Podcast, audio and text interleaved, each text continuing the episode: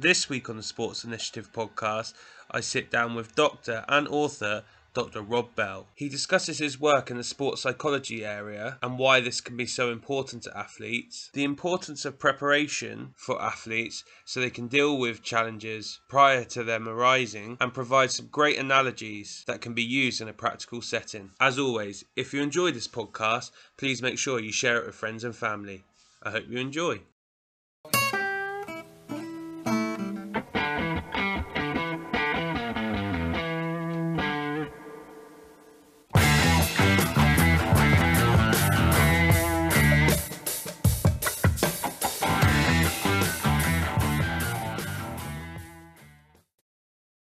Perfect. So, Rob, really appreciate you uh, jumping on with me. I know we've caught up briefly then, and it sounds like you've got a lot on your plate. But um, how are things your end? All you all safe and well?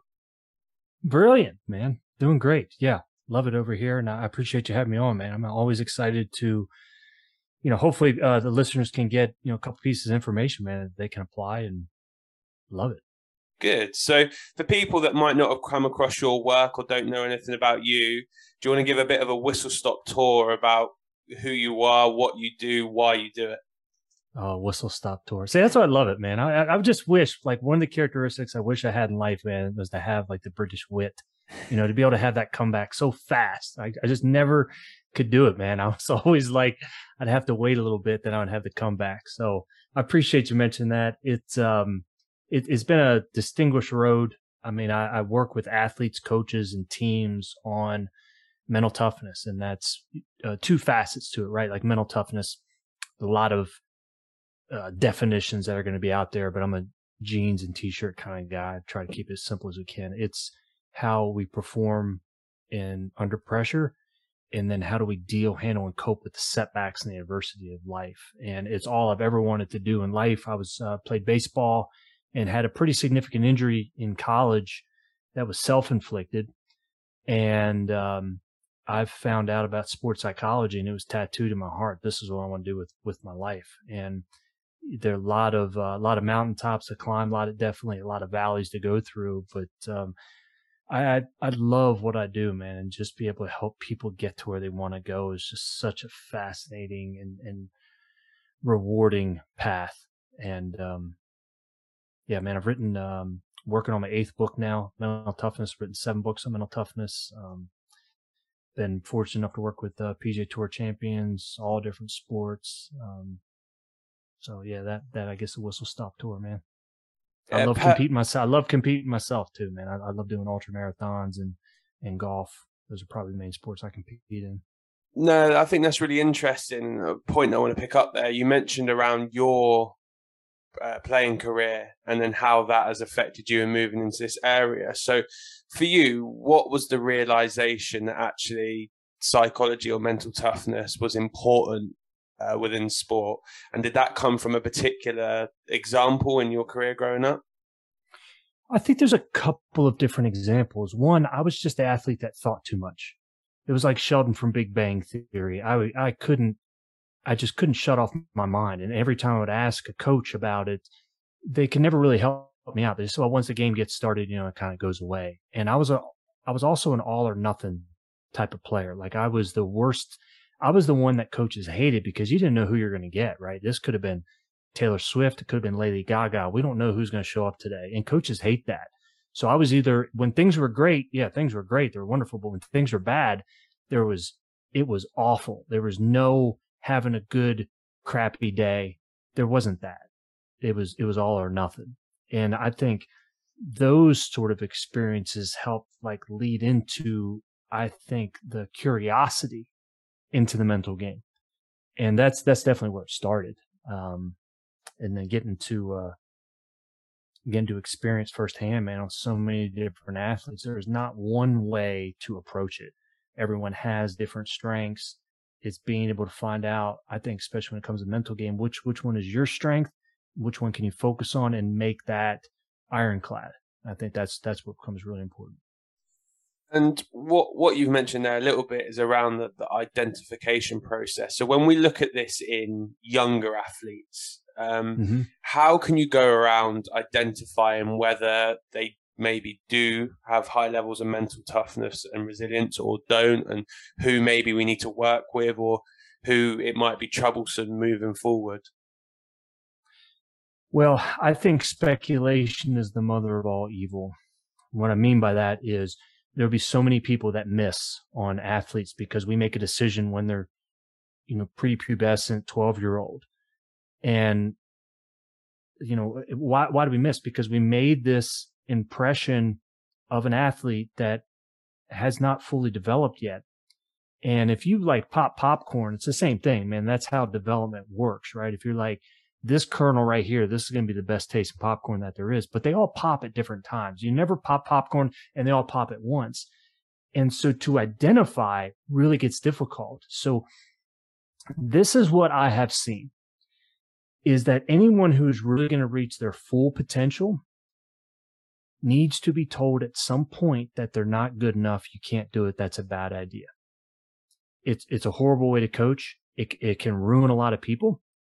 And I don't, I don't recommend that as the way to coach. But what I'm saying is, is only those who were told that reach their true potential. And the reason why is because there is no ambiguity when it comes to that. They, those individuals are going to listen to the coach that cut them or they're going to listen to themselves and their self belief. There is no middle of the road. If you just get told as a young athlete how great you are, how great you are, well, some point, everyone's great. And then you really start to question it. Well, am I really that great? And then that becomes a really uh, abyss type area to be in. And so that is the only indication that I know when someone was told that they weren't good enough. If you go and you ask anybody who's been super successful, who told you weren't good enough, and they can nail it, right? Hey, it was my seventh grade teacher, man, Mrs. Barlow. She said that. Or, um, yeah, I was, uh, on a developmental team. I got cut when I was 14. Every single one of them have it because there's no ambiguity when it comes to that moment. So it's like when it comes to identification, yeah, it's rude and it's crude, but this is what I look for. Individuals whose circumstance has has toughened them up because they there was no other option. They had to be successful. Uh, were they told that they couldn't be good enough? And what type of adversity have they overcome on their path towards where they're going? And um, I just I always look for those athletes and individuals that are going to be hungry. It's there's there's nothing that can derail somebody who is determined, whose time has come, and that they believe in themselves. It's the unseen though; we don't see it, and that becomes really difficult in terms of trying to identify talent. But those are a couple of the things I really look at. So why do you think it has such a profound effect or long lasting effect on an athlete being told that they're not good enough or being cut? Well, because it negatively can affect so many people. When when you're like when you're cut, when you're told that you're not good enough, it the potential right there. What happens is is that uh, we believe it, like automatically believe. That oh, that person must be right. You know, maybe I'm not good enough. But then there's going to be somebody out of the shadows that comes along and says, man, you don't need to listen to that coach, man. You can, you believe in yourself. And now they've got a different voice that comes alongside them. And that's the power of a coach. The power of somebody who's going to tell you you're not good enough. But then when you have somebody that's going to come, come alongside you, say, look, man, you got to keep working hard, stay focused on today.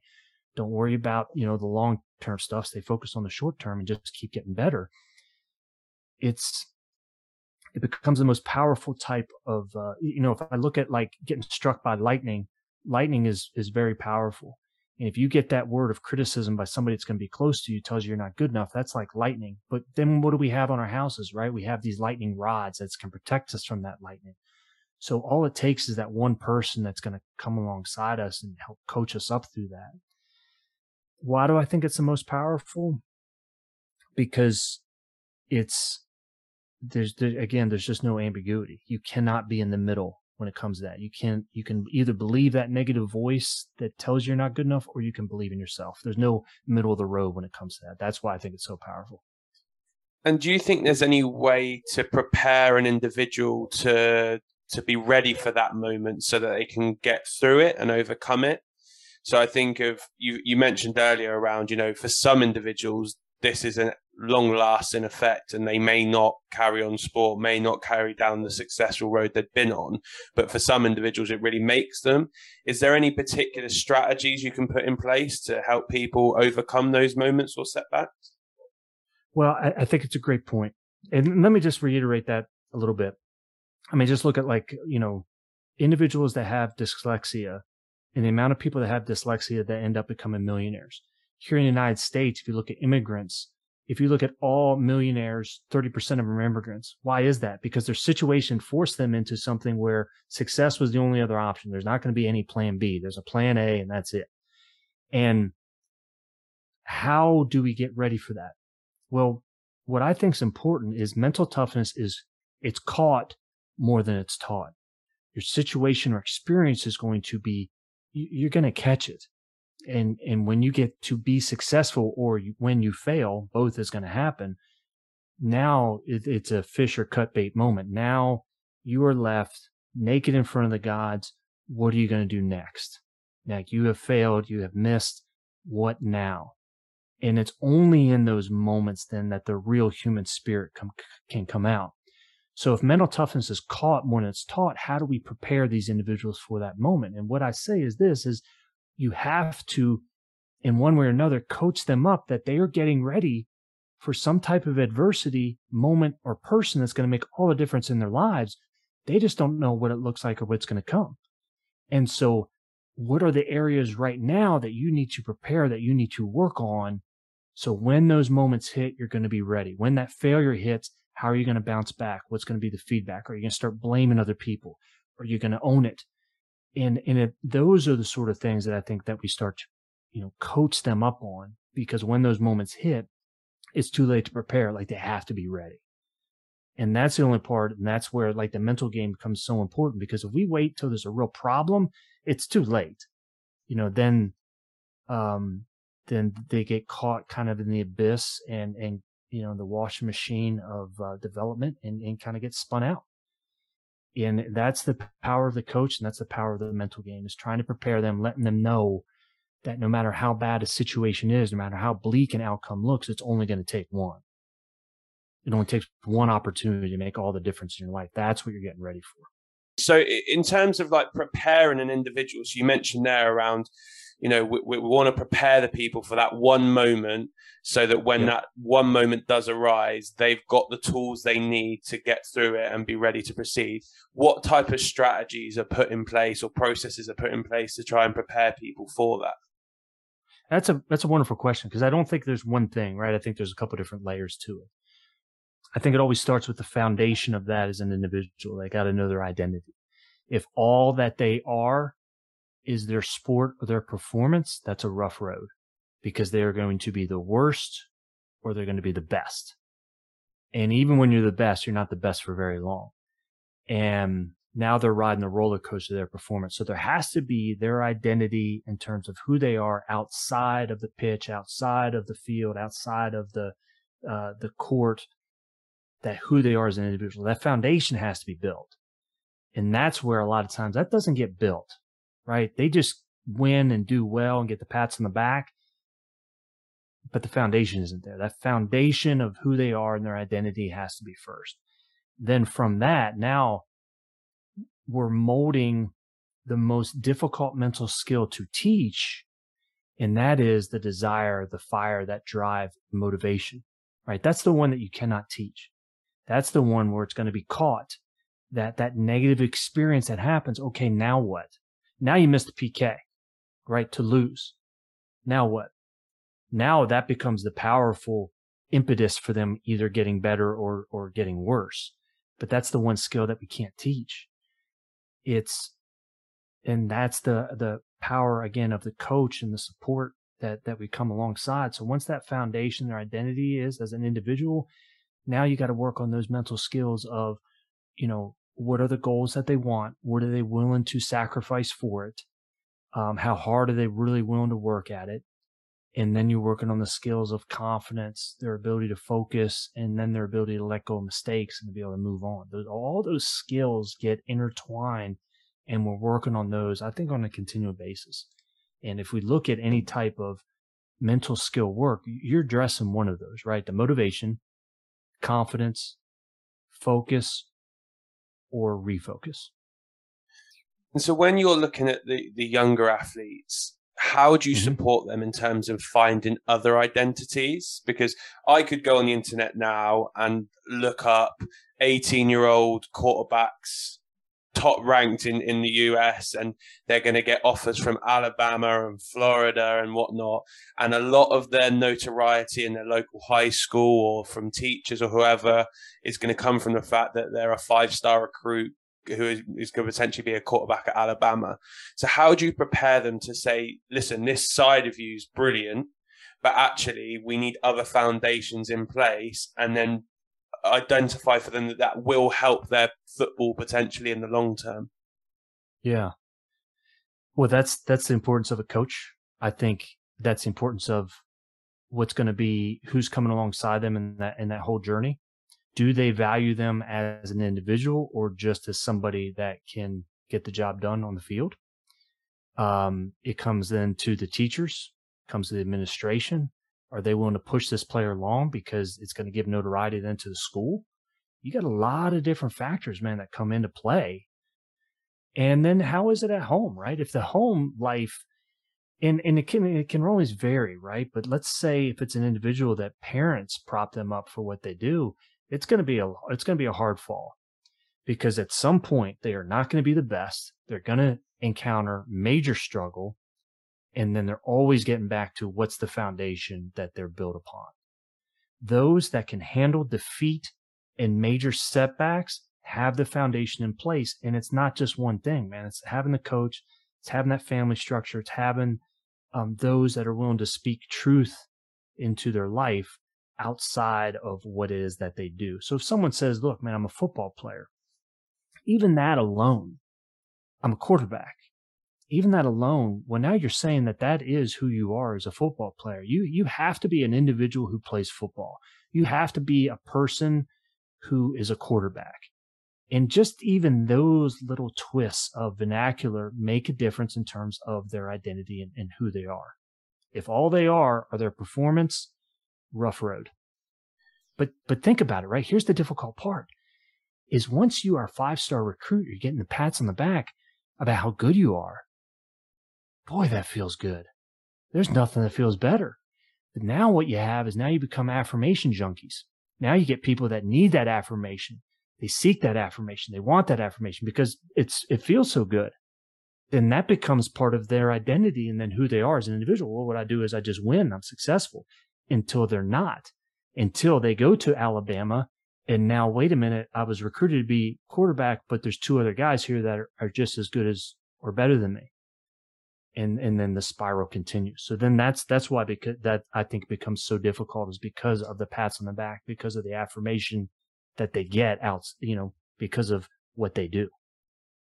So, is there any enforced road bumps you could put in from your end that would help someone? So, is there anything you could do that you would recommend to you know anyone listening who's got a, maybe a younger child or someone who plays football or a coach that works with young people that you go, you could put this type of practice in place and this might help them along the way or help them with challenges further down the line. Yeah. I think winners don't do different things, they do things differently. And I think it's where where's the standard that's going to be set? As coaches, we get what we tolerate. If we are not the hardest on our best player, then we're setting ourselves up for not having the whole team get into play. And what I mean, we get what we tolerate. If that player is late, if that player forgets something in their bag and we let it go, what we're saying is, is that standard really isn't important. And you have to have, I think, those standards in place and even starts at a young age of how do we conduct ourselves off the field, what are the things that we do off the field? Because let's just look at grades, for instance, right? Man, most important, and is a great athlete, but their grades are crap. Okay. Why is that?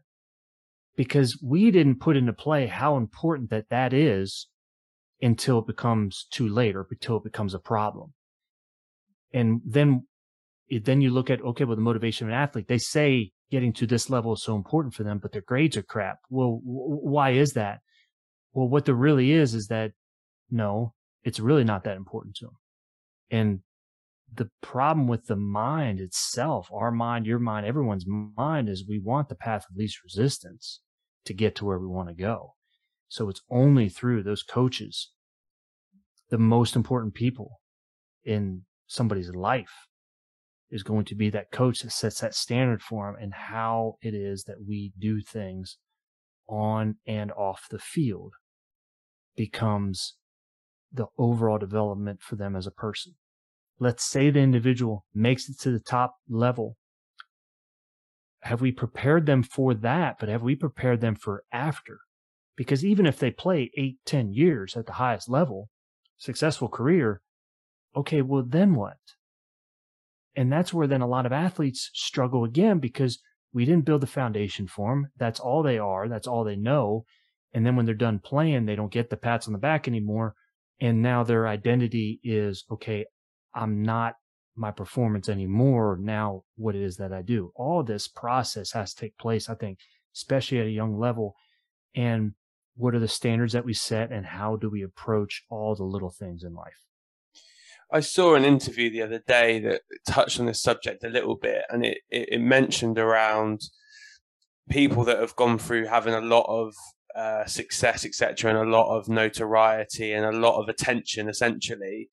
When it gets to the back end of their career and they're done, and then maybe not getting that attention, it goes either two ways. You either sail off into sunset and you have those foundations, or you start getting attention and the only way you can do that is negatively so that's then when you start acting out or you start causing problems because actually the only way to get the attention of the people that you've had previously is to act out is that something that you've seen or would go along with from your experience yeah i see it all the time especially when the foundation isn't there as an identity and all they are is their performance yeah if they're not killing it on the field any longer they're going to try killing it off the field one way or another man to get that rush to get that high um, to feel important, right? They're going to buy that car. They're going to buy that stereo system. But the problem is, is it gives us that high, but we always return back to the baseline.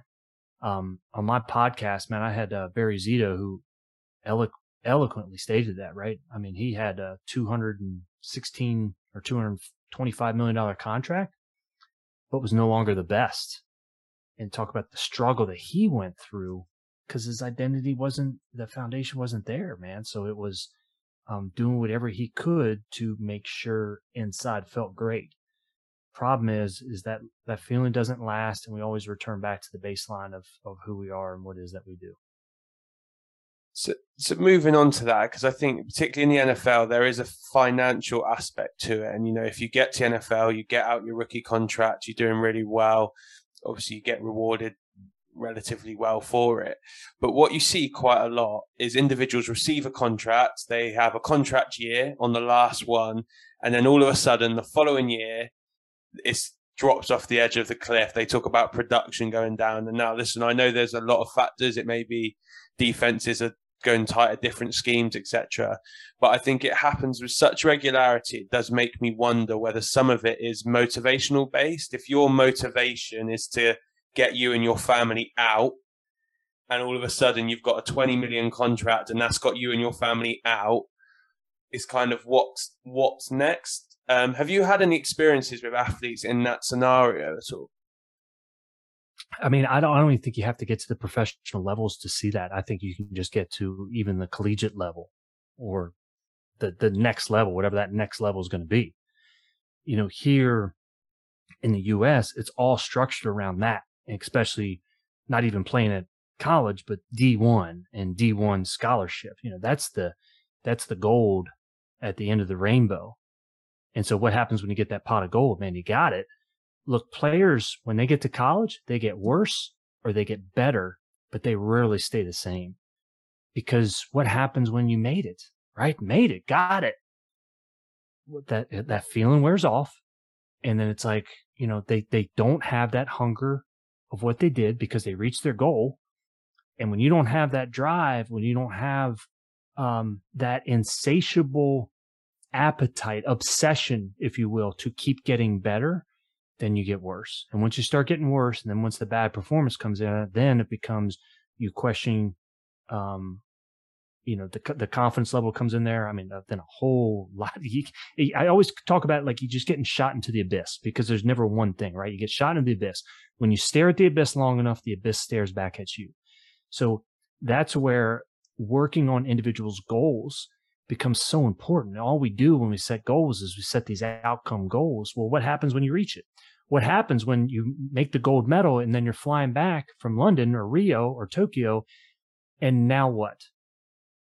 Well, I spent all this time to get this. Hopefully I got it. If you didn't, it's still a struggle, but okay, now what? You're always falling back to who you are as an individual in that foundation. That's why that becomes so much more important of, you know, are we developing uh, individuals, you know, well-rounded individuals, or are we just focusing on their performance and their athlete, not who they are as a person? And kind of to that point as well, it's like, you know, parents are so important to this process because what I see now is we try, the whole goal is to prepare your child for the path. But what we've done now is we've tried preparing the path for the child. We tried letting them know where the roadblocks that they're going to face and, and how they're going to have to navigate this. And they just play the system well. And when they reach the goal, that's, that's why I think if we need to look at talent identification, you got to find somebody that is not satisfied, that is hungry. And when they reach that goal, they're still going to stay hungry. And you, you, those are special people. They're special people because you can be pleased with your performance, but never satisfied. And that's a real rare place to kind of be, you know, because you're always continually just focused on getting better and seeing how good you can really be. Is there any ways you would identify that? So if you're in a room with a hundred athletes and you're looking at them and you're going, right, this is one of my key characteristics that I look for in an athlete. Is there any strategies you have to identify someone who's got that drive to constantly be better and never be satisfied? You have to see him when stuff does not go well. I think you have to see him when um when things aren't going well. Because when things are great, well, what's but you like what Martin Luther King said, right? That you have to um see people enduring times of adversity. That is when you can really uncover what's going to be their go-to mechanism. Are they going to own it? Are they going to blame? Are they going to kind of dismiss it? You know, you, you can see then where it's going to kind of go.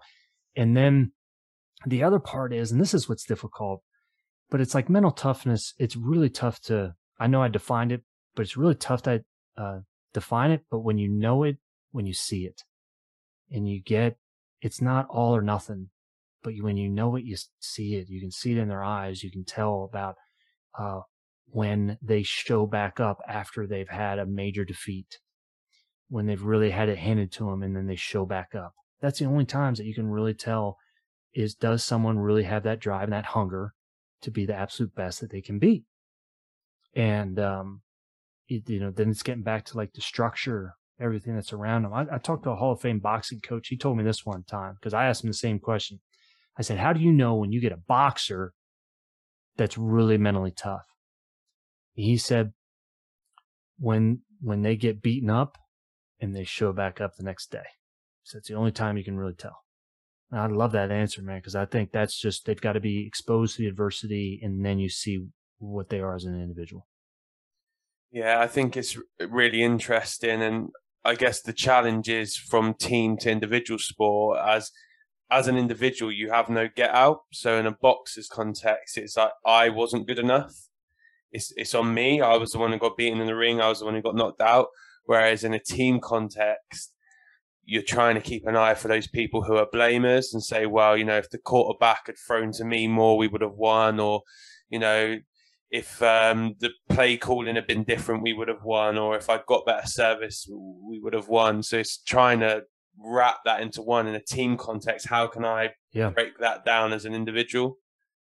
Yeah, this is the part that I look at too. Like it's as coaches, have we set up the structure where there's going to be adversity that they're going to face? And then how do they navigate that and then deal with it because then you're going to be able to see at the at the practice level when they've encountered adversity whether through a drill through some tor- type of challenge that they need to overcome. All even sport context, right? I don't think you need to like throw them out into the woods and hey, find your way back, sort of thing. But even in the sporting context, when they're faced with the adversity, you're going to be able to tell, hey, who are the finger pointers? Um, who are going to be those that encourage one another? Eh, and then you're going to be able to see because what happens during Tuesday is is exactly what's going to happen like during the game. You know, we play like we train. But if we haven't exposed them to this type of challenges and then we can see what we're going to get, that becomes so important. Is if we know we got a blamer, if we know we got somebody that's going to point the finger, how do we then as coaches are able to coach them through that and let them know, look, there's a better way to be able to do this. And now you got to peel away the layers, right? Well, why are they blaming? And, and how then as a coach can I help them with a different skill set that that's not going to be the best way and it's not going to work um, you can blame them outside, you know, of uh, of where we're here. And what I mean outside, not in public or anything like that, but it's like you know on your own, but not in the sport of like uh, of the actual context of how we're trying to play and where we're trying to go, like as a team. You you set up the challenges, and then it's all the power is always in the debrief and how do we coach them up through that process this might be a challenging one for you to answer do you pull your hair out with some of the practitioners that you watch? Because I, I, you know, you watch documentaries over in the UK. The example I'll give is Last Chance U. um, you've got a couple of coaches there that are quite brutal with their athletes. Um, obviously, if you're involved in sport, you'd probably see it going to uh, to training grounds or coaching sessions or that type of stuff. Do you find it frustrating to go and watch a team where they purely focus on results and performance and then don't equip the young people with these skills or the football practice that you're talking about now? We are in such a short uh, microwave society that it's about you know how good you are right now and it's not about long-term development um, because coaches have pressure on them they have coach. They have pressure on them from uh, administration. If if if you're a coach and the administration does not have your back, you're in a tough spot. You're going to be focused on on results, and because we are in a results business at some point or another, right? It is about the results, but like a focus on winning doesn't lead to winning. A focus on the process does, and so I think the majority of what happens is is we become only focused on winning, only focused on results, only focused on statistics. And when we become only focused on that, then emotion gets involved. Then fear gets involved. And when you lead from a place of fear, now you're going to lead with anger, lead with anger, lead with frustration. Now you're going to make mistakes. And it's, it's the emotion that's kind of going in there. So I ask coaches, look, what type of coach do you want to be? today, regardless of the outcome. Because as coaches, we have to become, um, it's again, it's not like the outcome doesn't matter, but we have to become uh, disengaged a bit from the outcome because our job is to be able to coach them up, and it's going to be the debrief. But the more and more that emotion gets played into it, I think that's when we make mistakes as coaches, and then you know, that's it, it, it can only be like what's going to be our mindset heading in. I think that's where coaches can really benefit from that. What type of coach do I want to be? What's the message want to be today? And I'm going to do that regardless of how well they practice or how well their effort is. Boy, that becomes then the really difficult part. But that's where you become a better coach and make a better, bigger impact. And is there any individual that springs to mind that you've worked with or seen who's made really good strides in this area? Maybe someone that was emotional and linked it all to performance, and actually uh, going through these type of conversations with you, where they've gone, actually, yeah, this might be a better avenue and better process to go down, and this will help me and the kids in in, in the long term. Man, and that's why coaches are my favorite people. they really are, man, because I've seen so many of them some of them get it early, some of them get it later. And it just doesn't become about winning so much as doing the best that you can absolutely do. and they become so focused on that process. That's what the best coaches do. They have a standard of how we approach things on a day in and day out basis on the field and off. This is the standard that we have. And then it becomes a relentless focus on the now and the present moment. And what are we doing uh, to get better at that process? So any coach that becomes, any coach is going to say, yeah, we're focused on the process. But how do they do it? Becomes a whole nother story. And it's kind of like when it's all said and done, more said than done. When you can see the coaches that really focus on the process and getting better and coaching them up, it's, um, you just see it. It's just one of those things that you know. And those, I think, are the coaches that last the test of time. And what steps or what practices do they put in place? Is there any particular debriefs they use? Is there any particular strategies with their assistant coaches they use? Is there anything that springs to mind that consistently works across all those coaches? I think those coaches have a, a constant need to get better themselves. I think when you see a coach that is consistently working on themselves in one area or another, reading books, going to uh, conferences, learning from other coaches, that's the best type of education that you can have, right? You're, what, what, are, what are we feeding our mind? What are we feeding our mind? Who are we surrounding ourselves with? If you are a head coach and you have three negative coaches around you, what are the potential of you impacting them positively or those three coaches impacting you negatively? Like there, then there's the battle. So it's like, what are you feeding your mind on a consistent basis? And I think we have to marinate our mind with um, this insatiable need to keep getting better ourselves. And how are we communicating with ourselves? Like, what are the things that we say to ourselves? And then how are we marinating our mind with the positivity and the confidence that we need to um, communicate ourselves, you know, to our players, to our athletes, to those individuals, because we can't pour from an empty cup, man. And so many times I see coaches that ragged themselves dry because they, they don't they they got an empty cup and they're trying to pour from it. You have to have an abundance mindset. You have to have a mindset that, um, look, we're good and we're going to get better. And the outcome is important, but we're not going to only focus on that. And when you get that, that becomes part of the communication. It becomes really just the fabric of who you are as a team and how you approach different things. And do you think that longevity comes because, like you said there, in terms of having a bigger cup to pour from and stuff, all of a sudden, if you've got one way, you've got one way of dealing with an issue, and you do this for 10 years, all of a sudden, that one way may no longer work. Whereas if I keep improving and developing myself, I may end up with four or five different cups that I can pour from, which allows me to then, you know, use different skills at different times to affect the individual I'm working with. So do you think that the longevity of coaching careers quite often is down to those who are willing and able to soak up information from all other avenues and then use it at the right time. Amen. You know, if you listen to like the very first Beatles album, right? The Beatles didn't stay the same band throughout all their their whole career. Same thing with the Rolling Stones, right? They they changed. The reason why Bob Dylan was so great is because Bob Dylan's original stuff, you know, didn't wasn't the same. So you have to modify as being a coach. And that's how using those different resources and getting better, then you're able to make adjustments. And that's what the best coaches do. The best coaches are make adjustments. If we have one way and this is going to be our only way, it's great when it's successful until it's not successful. And then it's like, well, how have we gotten better and how have we modified and improved? So that's why I always look at those that are going to have different resources to pull from are the man, they're the coaches that just keep continually getting better.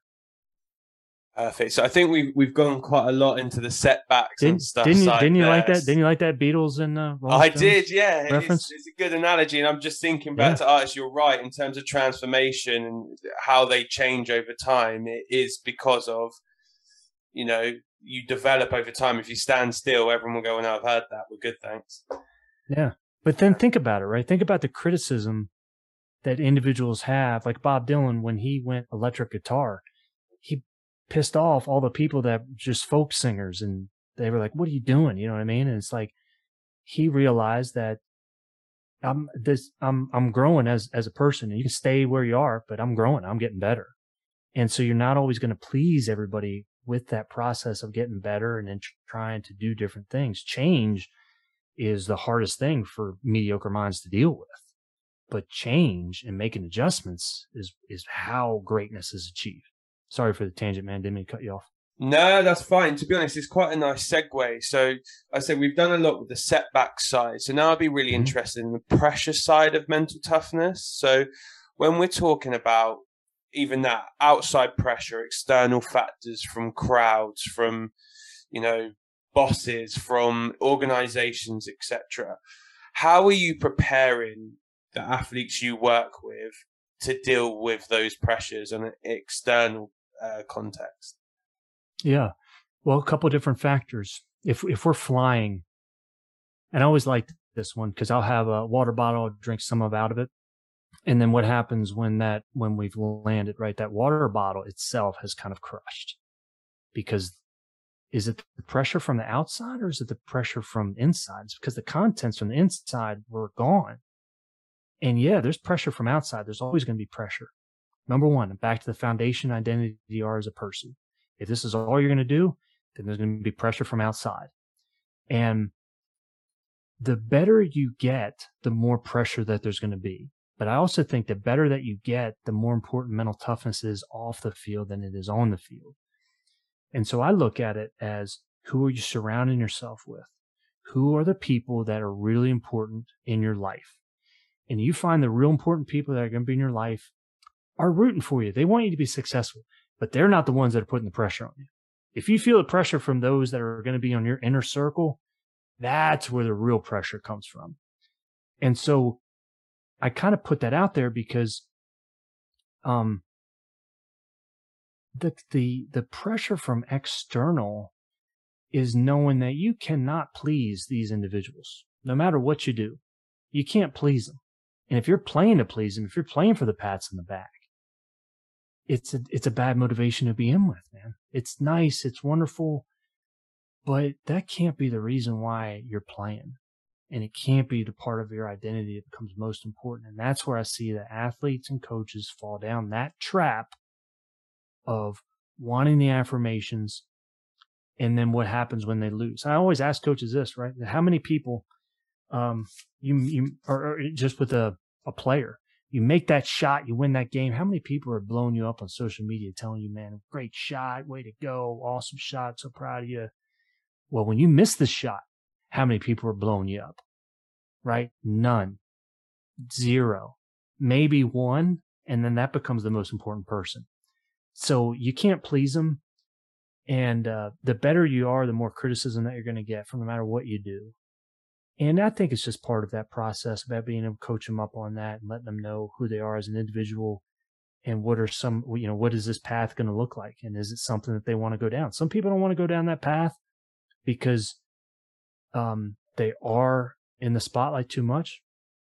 And you've got to know that that's the path of um, you're going to face criticism and for something that was done or wasn't done, something that, and that's the thing now, right? It's like we're, we're going to take um, a soundbite from somebody who is 17 years old and criticize them for that that they did five years ago and say, well, look at look at that individual, right? They're such a hypocrite. You, you're telling me that we need to judge people on like who they were like as a little teenager and that that's what we do now right? If, if we can't criticize them for who they are right now we got to find something to criticize them about and that's what we do. So it's like if we worry ourselves about what other people think um it's that's that's not the path for us right you should do something where you're not going to be criticized and i'll tell athletes this too i said look if you are getting criticized you're doing something right you know why? Because they don't boo nobodies. They don't boo nobodies. If they're booing you, you're doing something right. And um, that's the part that I see. Sorry for the tangent, man, but I just I see it too much. It's like we're judging somebody from five years ago. That means that they can't change as a person. That that that means that's who they are, right? That's who they were at 15 years old. The mistake that they made, that's who they are now. But we do that, you know. and that's the part where I look at social media. It's the same thing, man. It becomes um, a petri dish of just this insipid, rancid, um, you know, criticism of people and things and of ideas because they're unhappy with themselves. Yeah, I've been listening to a lot of podcasts recently, and they um not too complimentary of social media, and I think that is one of the issues why, in terms of you know people I think most athletes who actually stay off of it and have people that just take care of it for them and don't read comments or don't really listen, probably the ones that are psychologically more a lot more healthy than those that spend a lot of time on there and clap back and all that type of stuff. Because I totally agree. And and that there's a challenge, right? I went through a 90 day detox last year from all social media. And one of them was because my account got hacked, right? and wasn't anything I could do about it. And, you know, I, uh, so I just, I shut it all down. And yeah, it was a little bit sketchy, man, because a lot of my, um, you know, you know, message and content goes through those channels. And, um, but I tell you what, after a couple weeks, man, my mind was even that much clearer. You know, it was that much more focused, and it wasn't about any type of like distractions. Because I'll hear something as well, and I'll ruminate it about it. And I'll think about it. And I'll, I'll, and it just takes me kind of away from like the present moment what I'm doing. So I always say that, man, there's a great test, right? See if you can go 90 days without it.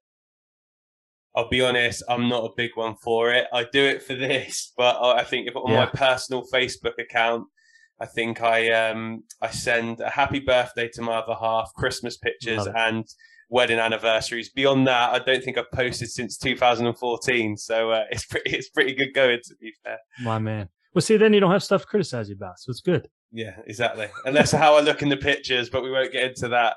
Um, so yeah, in in terms of okay, internally, so the process for individuals to be able to cope. Um, you you know, you're the 18th green at the Masters, mm-hmm. and you've got this putt to win, or you know, it's the final shot in the NBA finals, the ball's coming to you to make that three pointer. What type of processes or what type of strategies or what work do you do for an individual to hopefully allow them to execute that skill well in that moment in time? Yeah. Well, I think you need to look at the context. And I always try teaching athletes you got to play the sport, not the context. Just because it's the Masters the 18th now, if you start doing something different, now you're playing the context.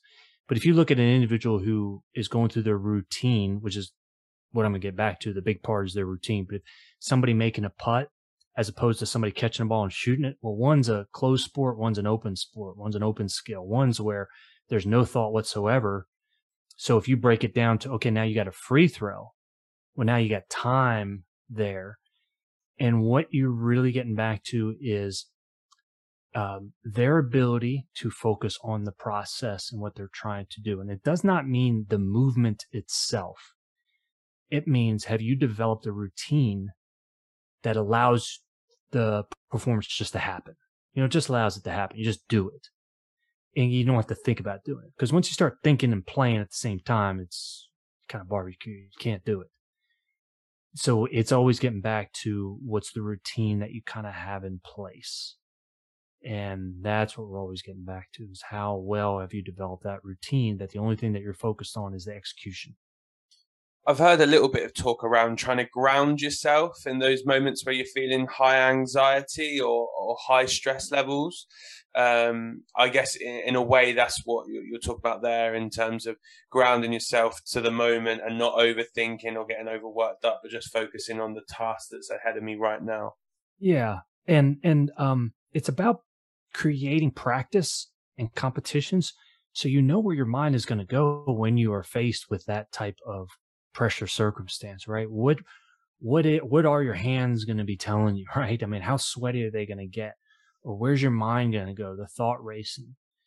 And if the first time you're going to experience that as at the highest level it's going to be a little bit more difficult. I'm not saying you can't do it it's going to be a little bit more difficult.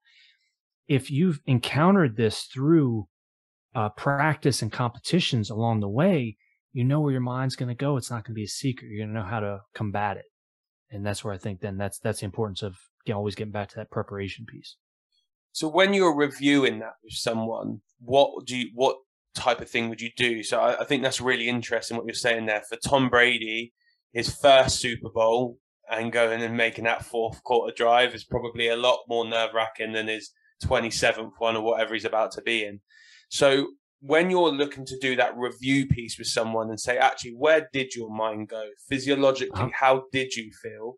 How do you go around getting them to actually be self aware enough to make notes or um, voice notes, whatever that is, so that they are aware of it the next time it comes up? Right. I, and I think that's the beauty about uh, coaching and coming alongside individuals is once they can let me know man, it's a real gift because now that's exactly what's going to show up next time. That's the demon. How are we going to combat that demon? And it's just the debrief, man. It's just having the conversation. It's just going through it with them and letting them know that's what's going to show up. If if you get somebody that's really self aware, then you're debriefing them on where have they been in those pressure circumstances before, and then not necessarily the outcome, but how they did, because they're still going to get juiced up it's just how they kind of channel that. And I always share this with my athletes is we play like we train. We play like we train. If we don't face any adversity at all in our training, and the adversity that we're going to face is during the competitions or at a different stage, it's going to be a lot more difficult. We play like we train. We have to set up our trainings so there is that that pressure and there is that adversity that we need to overcome. And do you would you ask them to like narrate? So if if say for example it is a putt and we've got the camera on them, and then you're coming back and you're you're debriefing a couple of days after, would you ask them to narrate how they're feeling, or would you ask them to diarize it that evening? How in terms of a tangible action um, for them, how would you get them to actually tangibly do that type of uh, reflection? I think and again, I think as a coach, it's being able to ask the questions. It's being able to ask the the what and the how questions, um, of what were they feeling, what was going on, um, how did they cope with it, what was their strategy.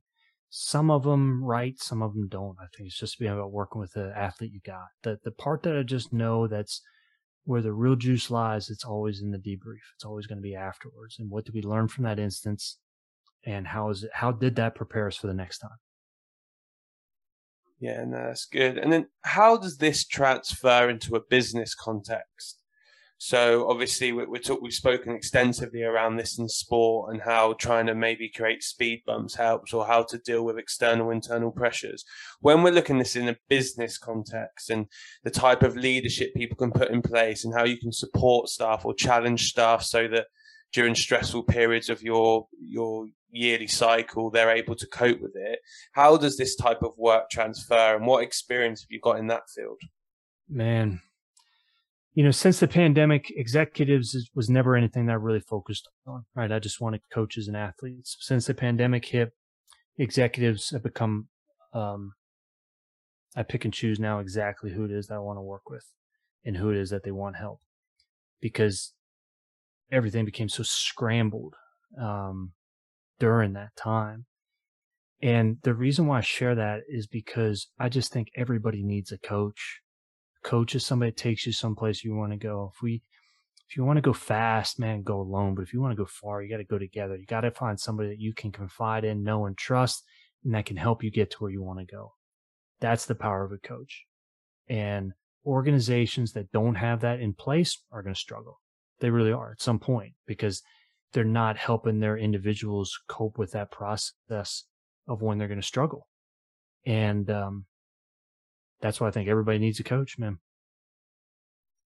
Yeah, it's it's interesting because I think how how many companies are open minded enough to get someone in to work with them and how many leaders in high up organizations are willing to have someone come in and challenge them and say, actually, you're not supporting your staff. So, yeah, they're fine at the moment, but XYZ may happen under stressful circumstances.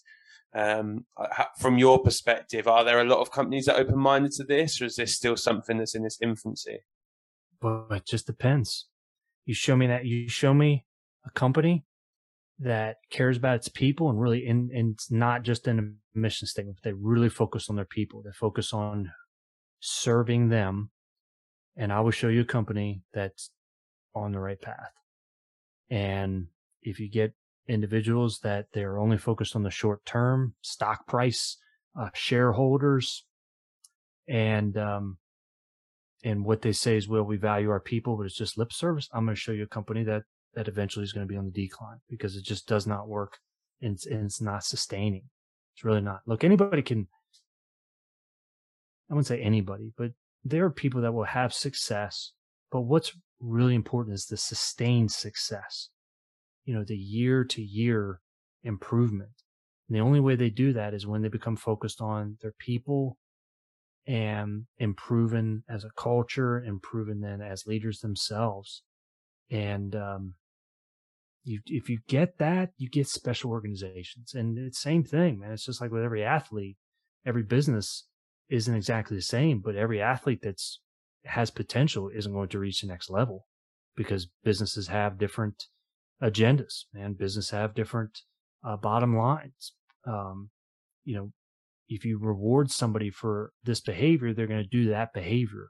But does that behavior really impact the overall company or just their section of the company? So then you got a whole lot of different factors that kind of come into play. And does this change generationally? Because I'd imagine if you have a 50 year old who's had certain life experiences compared to a 24 year old who's just come out of college and has very different ones, they've grown up in different eras with different types of teaching, all that type of stuff. How does this, how does generationally, does that change this type of work? That's a great one. I think the only thing that's a little bit different is with it's it's tough to answer. And I guess the reason why it's tough to answer is because you know, I'd be generalizing too much and I try to stay away from it, right? But I know with individuals um, that are going to be a little bit older, the only difference is, is now they have wisdom and you get wisdom through experience. But has that been good wisdom or has that been experience that hasn't helped them? And now, but it's just a different tack then that you take kind of as a coach. Individuals who are going to be younger, they don't have wisdom. They don't have the benefit of that. So what do they have instead? Well, they have knowledge and they're going to have more, um, maybe more desire, right? More eagerness, depending on where they want to go. And so it's really, it's just working with the individual that you have and everyone, everyone's a little bit different, man. Perfect. No, really, really interesting. I think the wisdom thing's a big one, and probably how you can utilize that in a in a company setting is is great. So the last question is something I ask everyone, which is, who's the I guess the most impressive coach or athlete you've worked with, and why? Um, man, I mean, there's been so there's been so many um, because even with some of the coaches that I never really connected with on a real deep level, I still learned from. You know, I learned maybe how I don't want to do things, or I learned one technique from them. It's really difficult for me to say that, man, about, hey, this is the most important one. Um, if I have to, um, yeah, I mean, I've got, jeez, man, that's a tough question, dude. It's really tough. And I, I'm not one to like cop out of answers. I would rather say like who are my favorite coaches that I haven't worked with. Do that then. Do that. Go go down that route. That's absolutely fine. All right. Well, I would say, um, I would definitely say it. It would start with Pat Summitt. Uh, I think Pat Summitt, University of Tennessee, her process, the way she developed it, the way she impacted so many different people would be uh, the epitome of, of coaching. Now, did she rip into players? Yeah, but she had the standard of what she had set and became focused on this is how we do things. And, um, man, generational success of, of what they had and totally changed the, uh, the entire game. Um, obviously a lot of people would say John Wooden, uh, Anson Dorrance, um, and and I love Pep, man. I think Pep, uh, watching just that that football is is enjoyable, and he's a guy that I think gets it and gets focused on um, the process as well. and always continually getting better. Those are those are a couple. And I guess Pep is the one that's probably like modern day. Anson Dorrance is as well. Um, but I think those are some incredible coaches.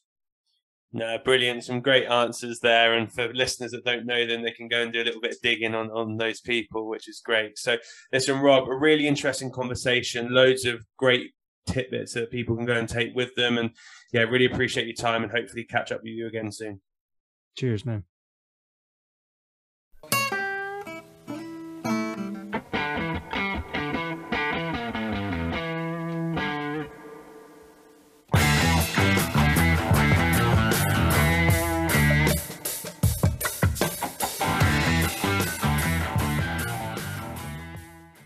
Thanks for listening to the Sports Initiative podcast with me, Michael Wright. Please remember to follow us on Twitter, Facebook, and Instagram at the Sports Initiative Podcast and share this podcast with friends and family. I'll see you next week.